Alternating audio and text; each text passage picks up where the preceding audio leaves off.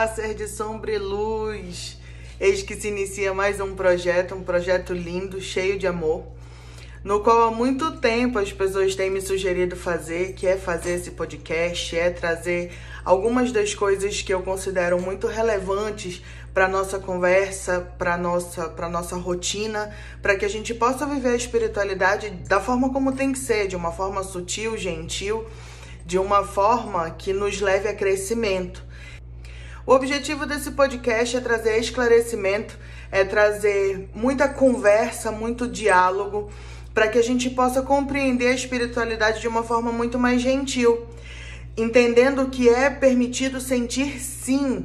Então, o que tem acontecido muito com a moda do autoconhecimento é que as pessoas cada vez mais têm se obrigado a não sentir.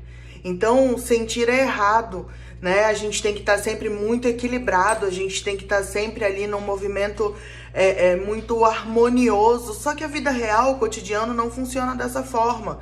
E cuidar da espiritualidade não significa que você não sentirá mais nada, muito pelo contrário. O cuidado com a espiritualidade é para que você saiba o que fazer, como reagir, como sentir ao longo das situações corriqueiras do cotidiano, da vida real, a vida de verdade, a vida que é gostosa de viver. Então, o primeiro podcast não poderia ser diferente. Ele está voltado aí a entender quem é a Yuki. Com isso, eu abri uma caixinha de perguntas no Instagram é, para que as pessoas trouxessem quais são as dúvidas que elas têm a respeito de quem eu sou, né? E aí a gente poder ir estreitando esses laços e logo depois a gente começar a trazer papos cada vez mais é, vibrantes, cada vez mais próximos daquilo que realmente vibra na nossa vida de verdade. Então aqui eu separei algumas coisas, separei as perguntas, estou com uma colinha aqui. Primeiro de tudo, quem é a Yuki, né? A Yuki é uma leonina com ascendente leão que, de acordo com o astrólogo que acompanha ela, o Daniel Paiva da Agricultura Celeste, a única coisa que salva a Yuki é a lua dela que é em peixes. Porque senão ela era insuportável de autoestima. Bora lá. A Yuki é filha de orixá, né? Então a Yuki foi feita no candomblé e a Ode candomblé é, foi feita pra, pro Orixá Obaluaê com o Oxum. Eu tenho 34 anos hoje, então aí acabei de virar um ciclo, mais um ciclo dos nossos 777. Eu sou cartomante há aproximadamente 7 anos e nesse meio tempo eu já consegui auxiliar para lá de duas mil pessoas a encontrarem a sua verdade, a se entenderem melhor, a se acolherem de uma forma muito mais gentil. Eu sou biomédica formada e hoje eu vivo para a orientação espiritual. Essa é a minha função. Então, o meu objetivo como orientador espiritual é auxiliar o ser humano a se desenvolver de forma integral. O que isso significa? A se entender melhor, a se compreender melhor, a entender até onde são comportamentos e até onde é espiritual, até onde que a pessoa está tentando mudar um movimento que ela não tem como mudar, porque ali naquele momento, naquela estrutura, ela não tem como fazer nada entende? Porque está além da vontade que ela tem de mudar. E é aí que a gente entra com a espiritualidade para apaziguar os comportamentos que são nocivos para a vida dessa pessoa. Eu sou sacerdotisa de Umbanda desde 2019, por isso o termo Iá, né? Iá é um termo que é, em Yorubá significa mãe, Lorixá é a mãe do orixá, ele é, usa, é um termo utilizado tanto no candomblé quanto na umbanda. E eu uso esse termo antes do meu nome porque esse é o papel do orientador, né? De alguma forma, a gente cria esse laço, esse laço de cuidado. Até porque não adianta você procurar um orientador espiritual, aí tu faz um negócio aqui, aí vai com outro, vai com outro, isso aí não te traz crescimento. É igual o médico. Quanto mais intimidade você tem com a pessoa que cuida de você, mais você consegue alcançar bons resultados, porque aquela pessoa te conhece muito e muito bem. Então, bora lá. Eu sou casada, né? Tem aí. Vou fazer três anos tentando lembrar. Ai, amor, não me mata. É...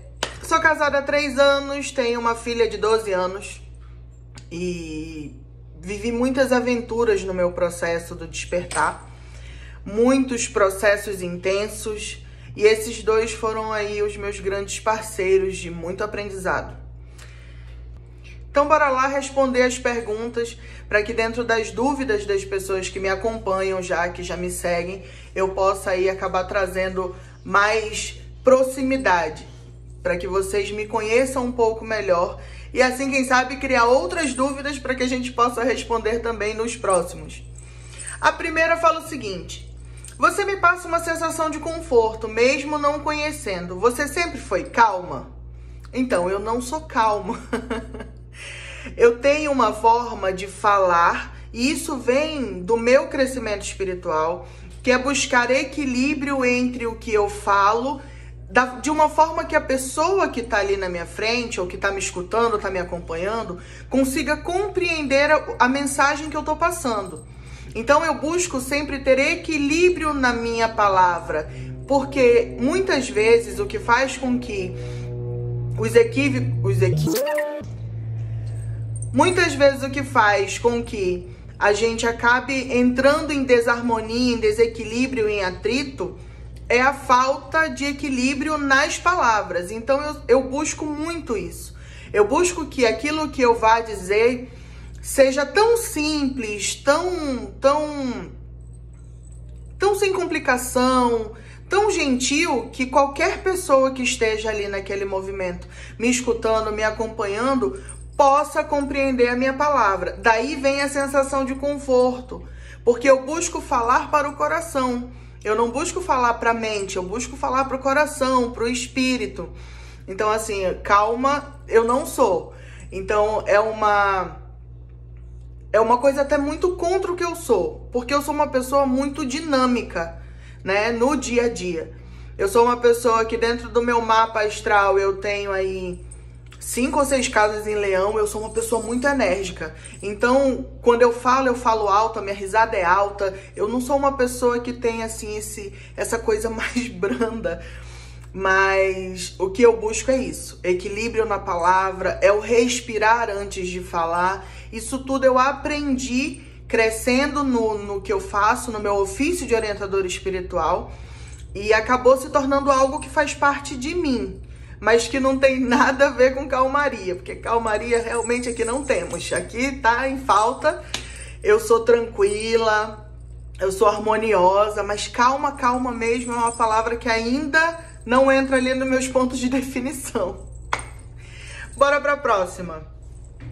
Como você lida com a ansiedade? Ansiedade, ela foi uma das minhas maiores professoras uma das minhas maiores mestras. Então, como que eu aprendi a lidar com a ansiedade? A verdade é que ansiedade, depressão, estresse, todas, todos esses movimentos que têm a ver com a falta das pazes com o tempo, você vai ressignificando conforme você aprende a se ouvir. Então, não adianta é, falar de cura de ansiedade, da cura da depressão, se você não faz o movimento da autoescuta. A autoescuta é libertadora para essas coisas. Por quê? Quando eu percebo que eu tô começando a ficar um pouco ansiosa, o primeiro movimento que eu faço é me perguntar: Cara, isso tá vindo de onde? Mãozinha no coração, que isso tá vindo de onde? O porquê que você tá se sentindo assim? Qual é o sentimento raiz disso? E a partir daí, o meu corpo responde tá? A minha mente consegue digerir o que está acontecendo para que eu possa passar isso, enfrentar aquela sombra, aquela dificuldade. Porque a ansiedade, ela não é a sombra.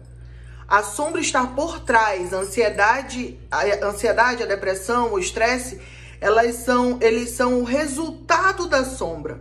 A falta de, das pazes com o tempo, ou seja, ansiedade, estou pensando muito no futuro e estou agindo pouco no presente, estresse, estou demais no presente e estou esquecendo de focar um pouco no futuro, de relaxar um pouco e entender que no futuro tudo fica bem. Depressão, não consigo sair do passado. Tá? Então eu fico ali amargurando aquelas coisas do passado, aquelas mágoas e não consigo sair do passado. Como foi o despertar da espiritualidade? Essa aqui foi uma pergunta, foi uma das perguntas mais feitas, tá? Então oito pessoas perguntaram a mesma coisa. O meu despertar da espiritualidade começou em 2015. Acho que é isso. Em 2015 eu estava vivendo, na verdade eu estava sobrevivendo. Vida amorosa estava muito bagunçada, é, vida pessoal, comportamento, eu estava com os comportamentos que eu não conseguia mudar, aquilo estava me maltratando muito. Hum, além dos comportamentos, a minha vida não andava, minha vida material estava empacada, eu tinha acabado de sair de uma relação, de um casamento, é, era eu e a Isabela. Então a Isabela ela sempre foi ali a primeira parcerona de tudo. E logo em seguida veio o Léo. E aí o que, que aconteceu nesse movimento? Um belo dia, simples assim, eu dormi e quando eu acordei, eu já acordei num choro que eu não conseguia parar de chorar. Então era tanto peso, era tanta angústia que eu chorava, chorava, chorava a ponto de chorar até ficar exausta, dormia acordava, chorava de novo. E assim eu passei sete dias sem conseguir levantar da cama direito. Então foi, foi, foi muito pesado. Meu despertar foi um despertar assim. Você não vai olhar para a espiritualidade, então peraí que a gente vai te chacoalhar. Então eu passei um processo onde durante 27 anos da minha vida eu fui budista. E do dia para noite essa espiritualidade nasceu, a espiritualidade da, da, das entidades, a espiritualidade do culto. Então são coisas assim que começaram a aparecer e eu não fazia ideia de onde vinham, mas enfim, isso, essa parte daqui do que veio depois eu começo a explicar depois. Então meu despertar ele foi um despertar em que eu tive que ir pro fundo do poço emocionalmente falando. Tá? Foi um despertar que não foi assim, ah, eu tô com mal-estar nisso, não, minha vida virou de cabeça para baixo. Então foi uma fase em que, em alguns momentos, eu pensei que eu não ia ter força para sair. Porque era muito duro você. É muito maluco conceber a ideia de que você dorme num dia, no outro você acorda sem conseguir sair da cama. Né? Então, essa uma semana foi a semana onde realmente as coisas que precisavam machucar, mexer, sair, aquele misto de muita coisa, saiu né? E aí depois disso eu fui até uma cartomante, levada pela minha mãe.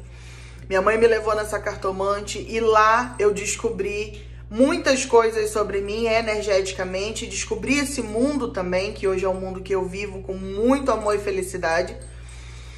E, e comecei ali a curar, né, essas sombras, essas feridas. Bora para a próxima. Como você sabia que era o despertar da espiritualidade? Eu não sabia. eu não sabia e me apavorava com isso. Eu morria de medo. Porque quando eu cheguei lá na cartomante, ela olhou para mim e falou assim: então, deixa eu te falar uma coisa. Você é médio de incorporação, você tem evidência, você é isso, você é aquilo. Que ela me passou um plano, assim, um, um, um roteiro de quem eu era e eu não conhecia essa pessoa que eu era. Era uma pessoa completamente alheia ao que eu vinha vivendo no automático. E aí, é, eu só soube que era o despertar da espiritualidade, eu só entendi que era a espiritualidade me chamando quando ela virou para mim e falou assim: Olha, é, você pode fazer o que você quiser, mas se você não olhar para sua espiritualidade agora, a sua vida não vai andar nunca, porque chegou a hora de você trabalhar, chegou a hora de você cumprir a sua missão. E aí é uma, uma outra página dessa história, porque essa talvez tenha sido a parte mais dura de todo o processo. Mas lá pra frente alguém pergunta e eu vou falar um pouco mais sobre. Como se deu o início do seu processo para se tornar esse ser de luz que ajuda outras pessoas? Antes de eu começar a auxiliar outras pessoas, eu tive que me. Cara, eu tive que me desfazer, literalmente, para que eu pudesse me fazer novamente, para que eu pudesse ser um, um ser humano diferente.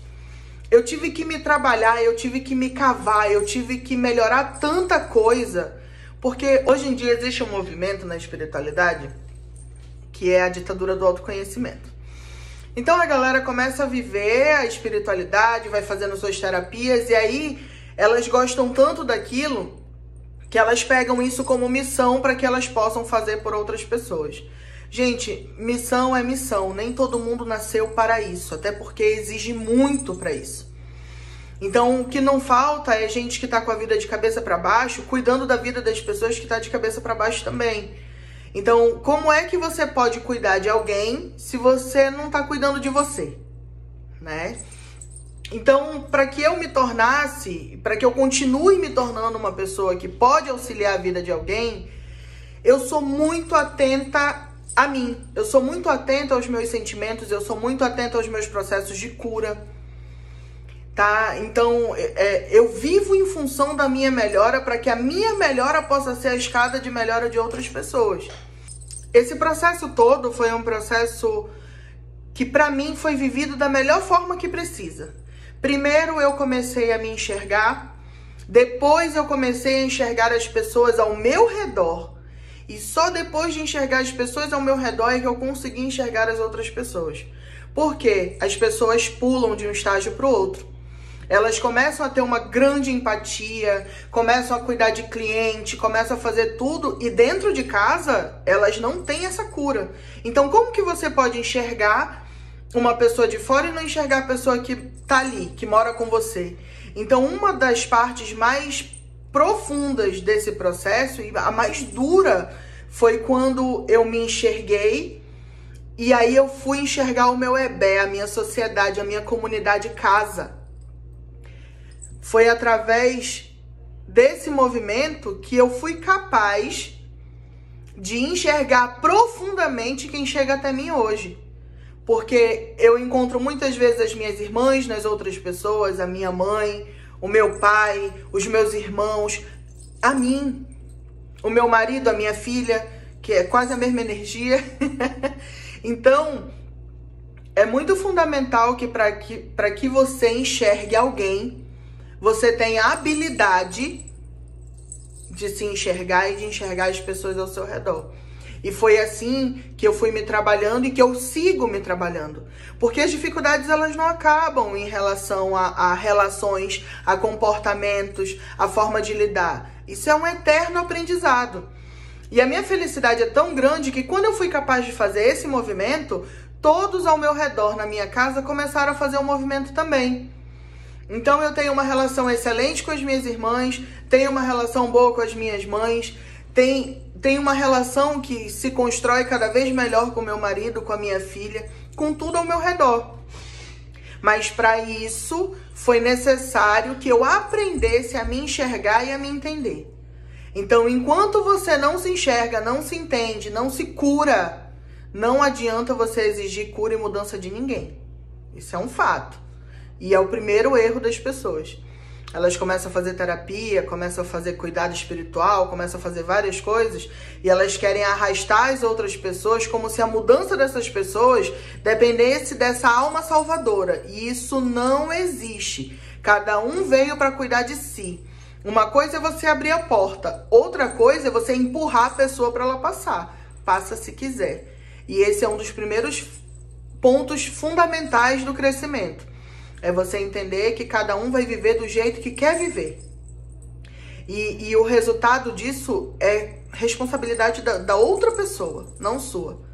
Tá? Bora lá.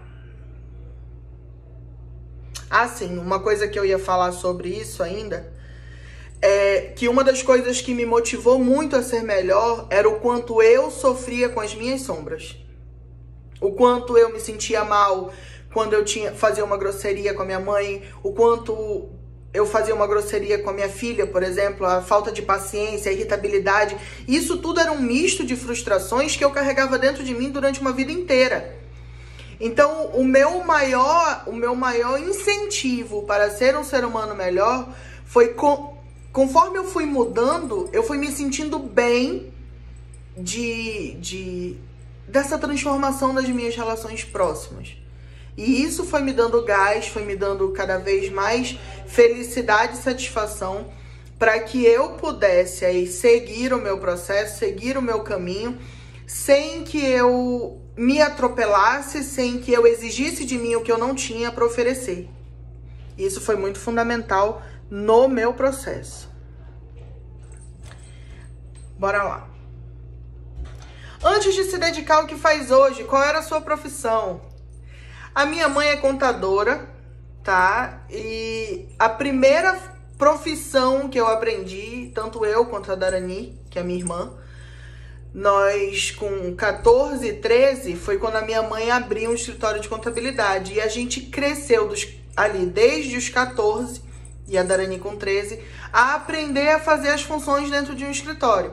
Então a gente passou por todos os estágios. O estágio de arrumar documento, de aprender a organizar a contabilidade, até que a gente se ramificou.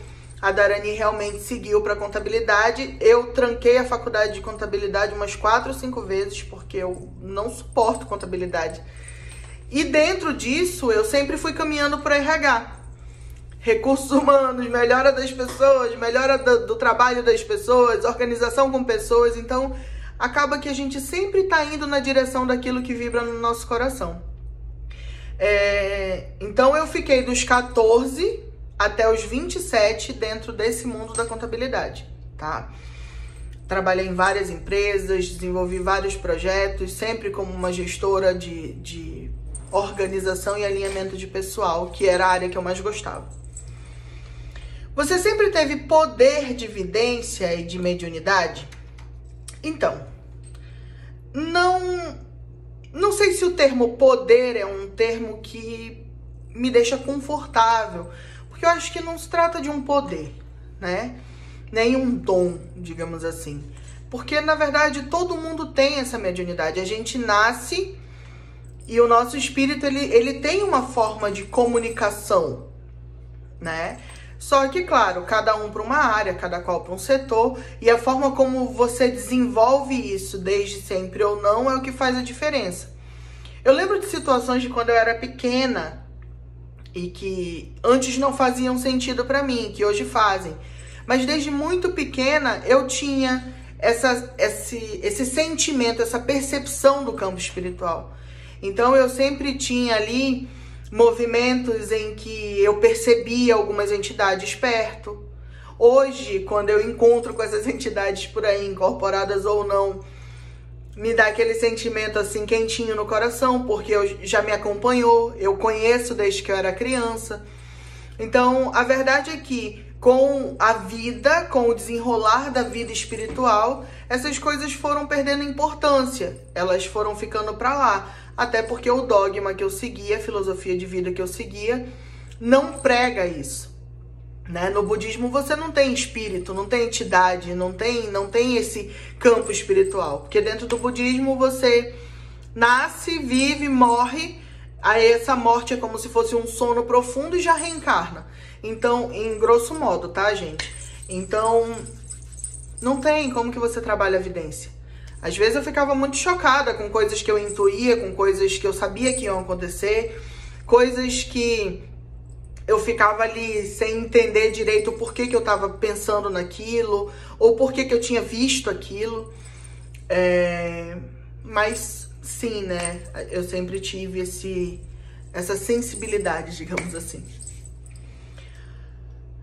Próxima. Houve conflitos internos ao aceitar essa missão de vida? O que, minha senhora? Conflito interno, teve conflito interno, teve conflito externo. Era medo, era desespero, porque eu pensava que eu ia viver uma vida completamente diferente. Gente, meus planos de vida eram completamente diferentes. Eu imaginei que quando eu chegasse nos 30, eu ia estar empresária bacana, num, num alto cargo se eu não fosse dona da minha própria empresa, casada, estabilizada, vida ok. Era, o meu plano era esse. E deu tudo errado, no sentido de ir contra essa direção. Então, primeiro de tudo, eu tive que quebrar meu preconceito. Eu tinha pavor da cultura afro. Por que, que eu tinha pavor? Porque eu cresci escutando que era do capeta, que era do demônio, que era errado, que a pessoa que fazia isso ela, enfim, ia pro inferno. Então eu me assustava muito com isso, tá? E o primeiro ponto que eu tive que quebrar foi esse, o meu preconceito. Eu tive que ir para dentro de uma roça, para dentro de um terreiro, para viver a espiritualidade, para conhecer a espiritualidade, para quebrar isso dentro de mim, esse medo. Quando me foi dito a primeira vez que eu tinha caminho para ir a Lorixá, eu fiquei apavorada. Porque eu pensei, gente, como é que eu vou viver assim? Vocês não têm noção não de como é a vida de, de um sacerdote.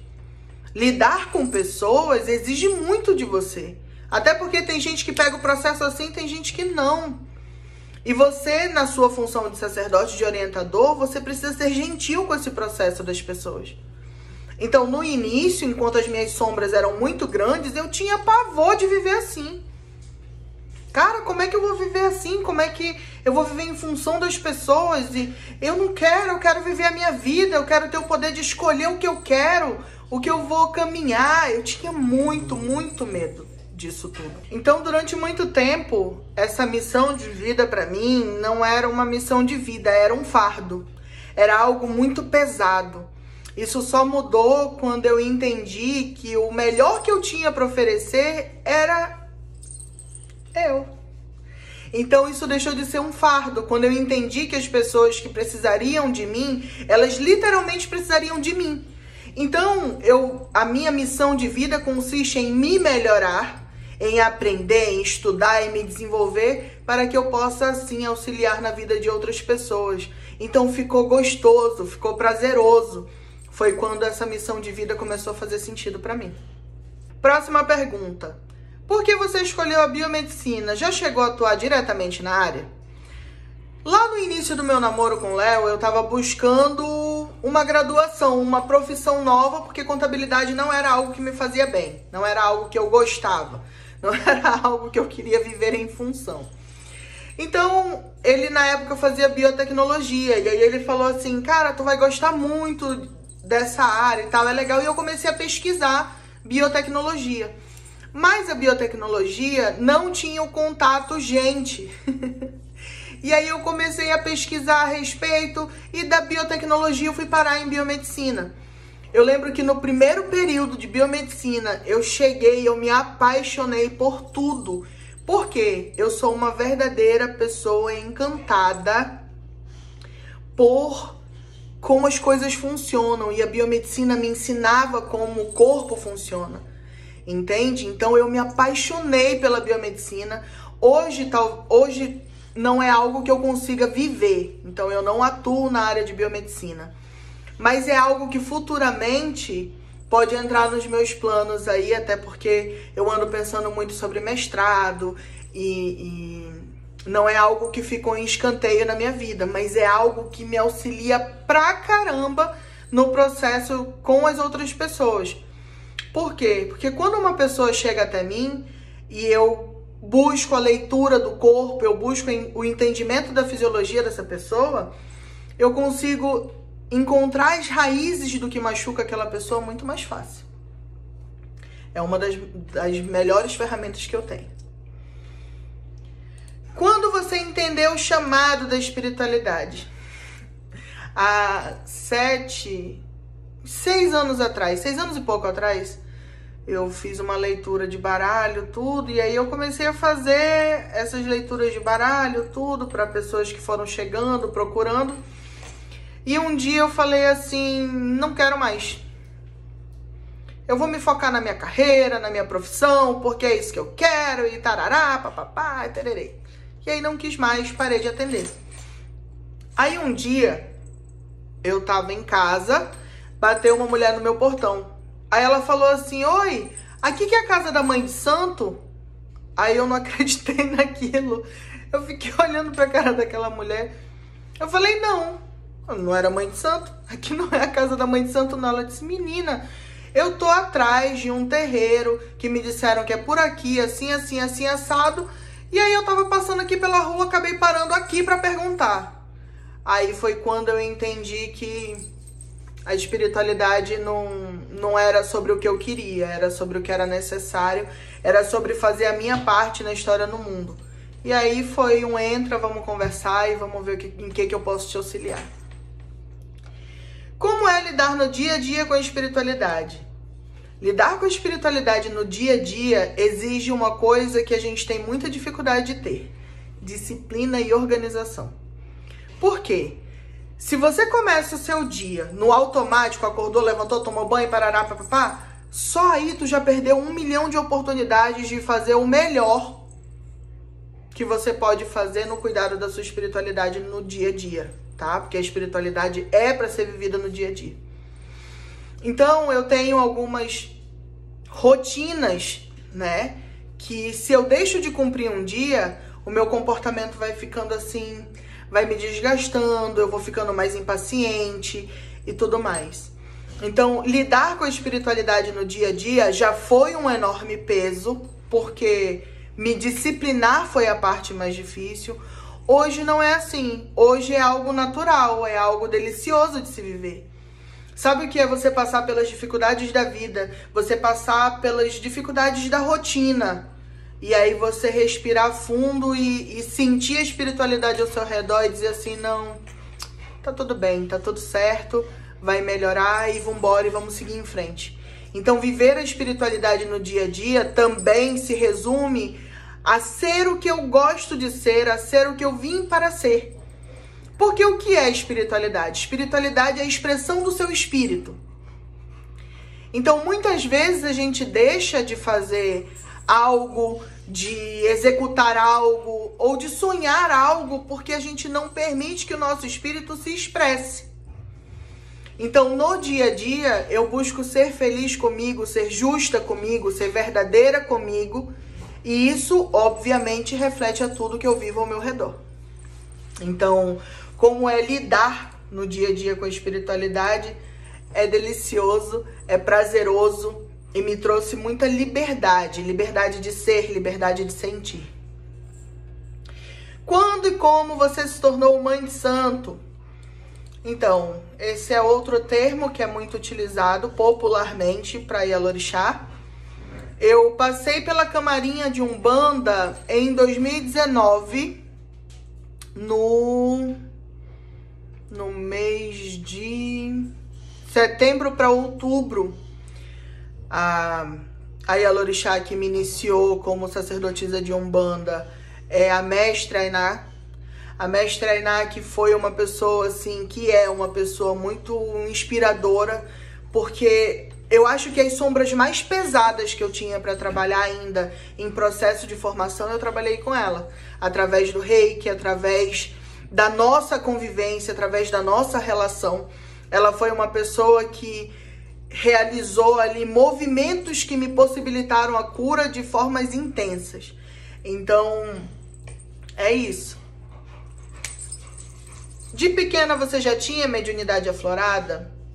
Sim, tá? Então eu sempre fui tida a pessoa, foi, foi tida como uma pessoa velha, a pessoa que falava aquilo. Meu Deus, de onde que essa menina tira essas coisas? Esses conselhos, de onde isso vem? Eu sempre tive muito interesse pela cura, sempre gostei muito da natureza. Então isso tudo já estava lá. É que a cultura na qual eu fui criada não possibilitava que isso acontecesse de outra forma. É... E aí acabaram aqui as perguntas. Mas eu queria falar um pouco sobre o quanto que é importante a questão. Ah, última pergunta, que na verdade é uma observação.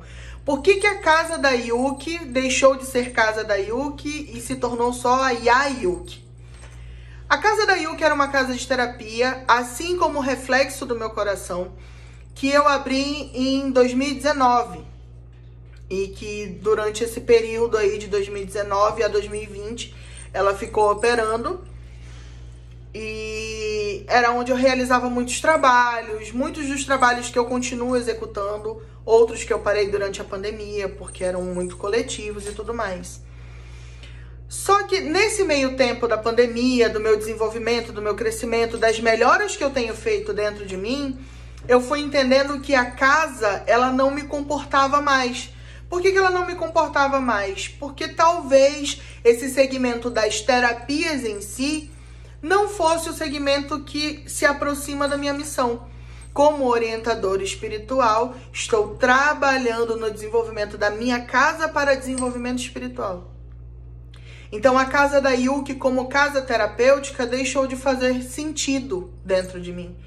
E foi quando eu trouxe a Yuki para que as pessoas conheçam as mudanças que aconteceram dentro de mim, o que elas representam como um todo em como eu posso auxiliar as pessoas através disso, através da minha fé, através do trabalho que eu desenvolvo. Então eu queria falar uma coisa muito importante antes de terminar. É, primeiro, foi delicioso, foi mais simples e mais gentil do que eu imaginei que seria. Eu achei que eu teria algumas dificuldades em desenrolar esse processo e talvez tenha sido por isso que eu tenha ficado muito tempo sem fazer esse podcast. Mas tô me sentindo muito feliz e muito grata, primeiro por trazer um pouco mais de mim para vocês. Segundo, porque eu me venci. E terceiro, porque daqui por diante eu pretendo trazer muita coisa legal e eu espero que você me acompanhe, que você venha comigo nesse movimento de crescimento, de quebra de preconceitos, de vida real. E aí eu queria falar uma coisa que é muito importante, que talvez seja fundamental para todo o processo que vai se estender daqui por diante nesse podcast, sobre mudanças. Nós, seres humanos, temos dificuldade com mudanças, porque as mudanças quando elas acontecem, elas nos tiram da nossa zona de controle. Então a gente tem um pouco de medo daquilo que vai acontecer dali por diante. Só que todos os dias as pessoas mudam, seja para melhor ou seja para pior. Então cabe a você decidir qual é o tipo de mudança que você quer trazer para sua vida. Será que você vai ser a pessoa que todo dia vai mudar para melhor ou você vai ser a pessoa que todos os dias vai mudar para pior? Fica aí o questionamento. Espero que você reflita isso com muita leveza no seu coração. Porque não se trata de mudar muita coisa, se trata de mudar uma coisinha por vez. É fundamental e necessário. E aí, eu entro num outro ponto. Muitas vezes na nossa vida, por que, que é difícil o movimento de crescimento, de autoconhecimento com a família, que foi o processo que eu falei lá no início? Porque essas pessoas, elas te conhecem a vida inteira. Então, elas te conhecem de cabo a rabo. Elas sabem quais são suas sombras, seus defeitos, suas qualidades, tudo. Só que essas pessoas, elas vão ter dificuldade de entender, de compreender que todos os dias você está se tornando uma pessoa diferente. Então elas vão te julgar por quem você já foi, pelo que você já fez, a forma como você já agiu. E o autoconhecimento ele se trata exatamente do oposto. Então, tudo isso que eu tô gravando hoje aqui, daqui uma semana, pode ser que alguns sentimentos que eu trouxe aqui já possam ter mudado, porque é isso, a gente está em constante movimento. Então, a pessoa que eu era hoje, né? A pessoa que eu sou hoje, perdão, não é a mesma pessoa de ontem. Então, não julguem as pessoas pelo, pelo que vocês já viveram com essas pessoas. Entenda, não se trata de sair dando segunda chance para quem te machucou, não é sobre isso. É sobre o constante movimento de mudança. Principalmente quando é um processo de autoconhecimento. Então, não se apegue a quem você já foi, não se apegue quem, ao que você já teve, não se apegue a quem você já se relacionou. Compreenda que você todos os dias vai ser uma pessoa diferente. E para quem me conhece, tá me conhecendo hoje, pode ter certeza que amanhã eu vou ter algo de novo para te contar. Porque é sobre isso, é sobre continuar tendo novas histórias, novos movimentos, é, é, novas experiências de vida e novos entendimentos, uma melhor consciência. Então, quando você se apega muito às pessoas do passado, a como você foi no passado, ao que você já teve no passado, você não consegue progredir. Todo mundo anda, todo mundo se mexe, todo mundo vai para frente e você continua parado, estagnado, sofrendo no mesmo lugar. Então, se eu puder te pedir alguma coisa hoje, eu te peço que entre nesse movimento de ser um ser humano melhor todos os dias. Que você desapegue do peso da responsabilidade de ter que ser qualquer coisa. Você não tem que ser nada. Você pode ser, você pode sentir, você pode criar consciência, você pode muitas coisas, mas você não tem que nada, você não é obrigado a nada. O, o, a glória e a consequência de ser ou não ser o que você pode ser é só sua. Aí você decide como é que você vai lidar com, com o eu do futuro. Eu prefiro ser tudo que eu posso ser. O melhor de tudo que eu posso ser. E aí isso me tira esse tem que, essa obrigação e faz com que todos os dias eu abra os olhos, agradeça pela vida que eu tô ali ainda. Cara, eu tô viva, tô tendo mais uma oportunidade de ser melhor ainda hoje. Então, somente por isso, somente por hoje, eu vou ser um ser humano melhor. E você? O que, que você vai ser? Eu espero que seja alguém muito, muito melhor. Um beijo para você que me acompanhou, que me ouviu até agora, que vai aí seguir comigo nessa jornada. E aguarda aí que no decorrer da semana eu vou trazer quem vai ser, como vai ser e qual vai ser o tema do próximo podcast.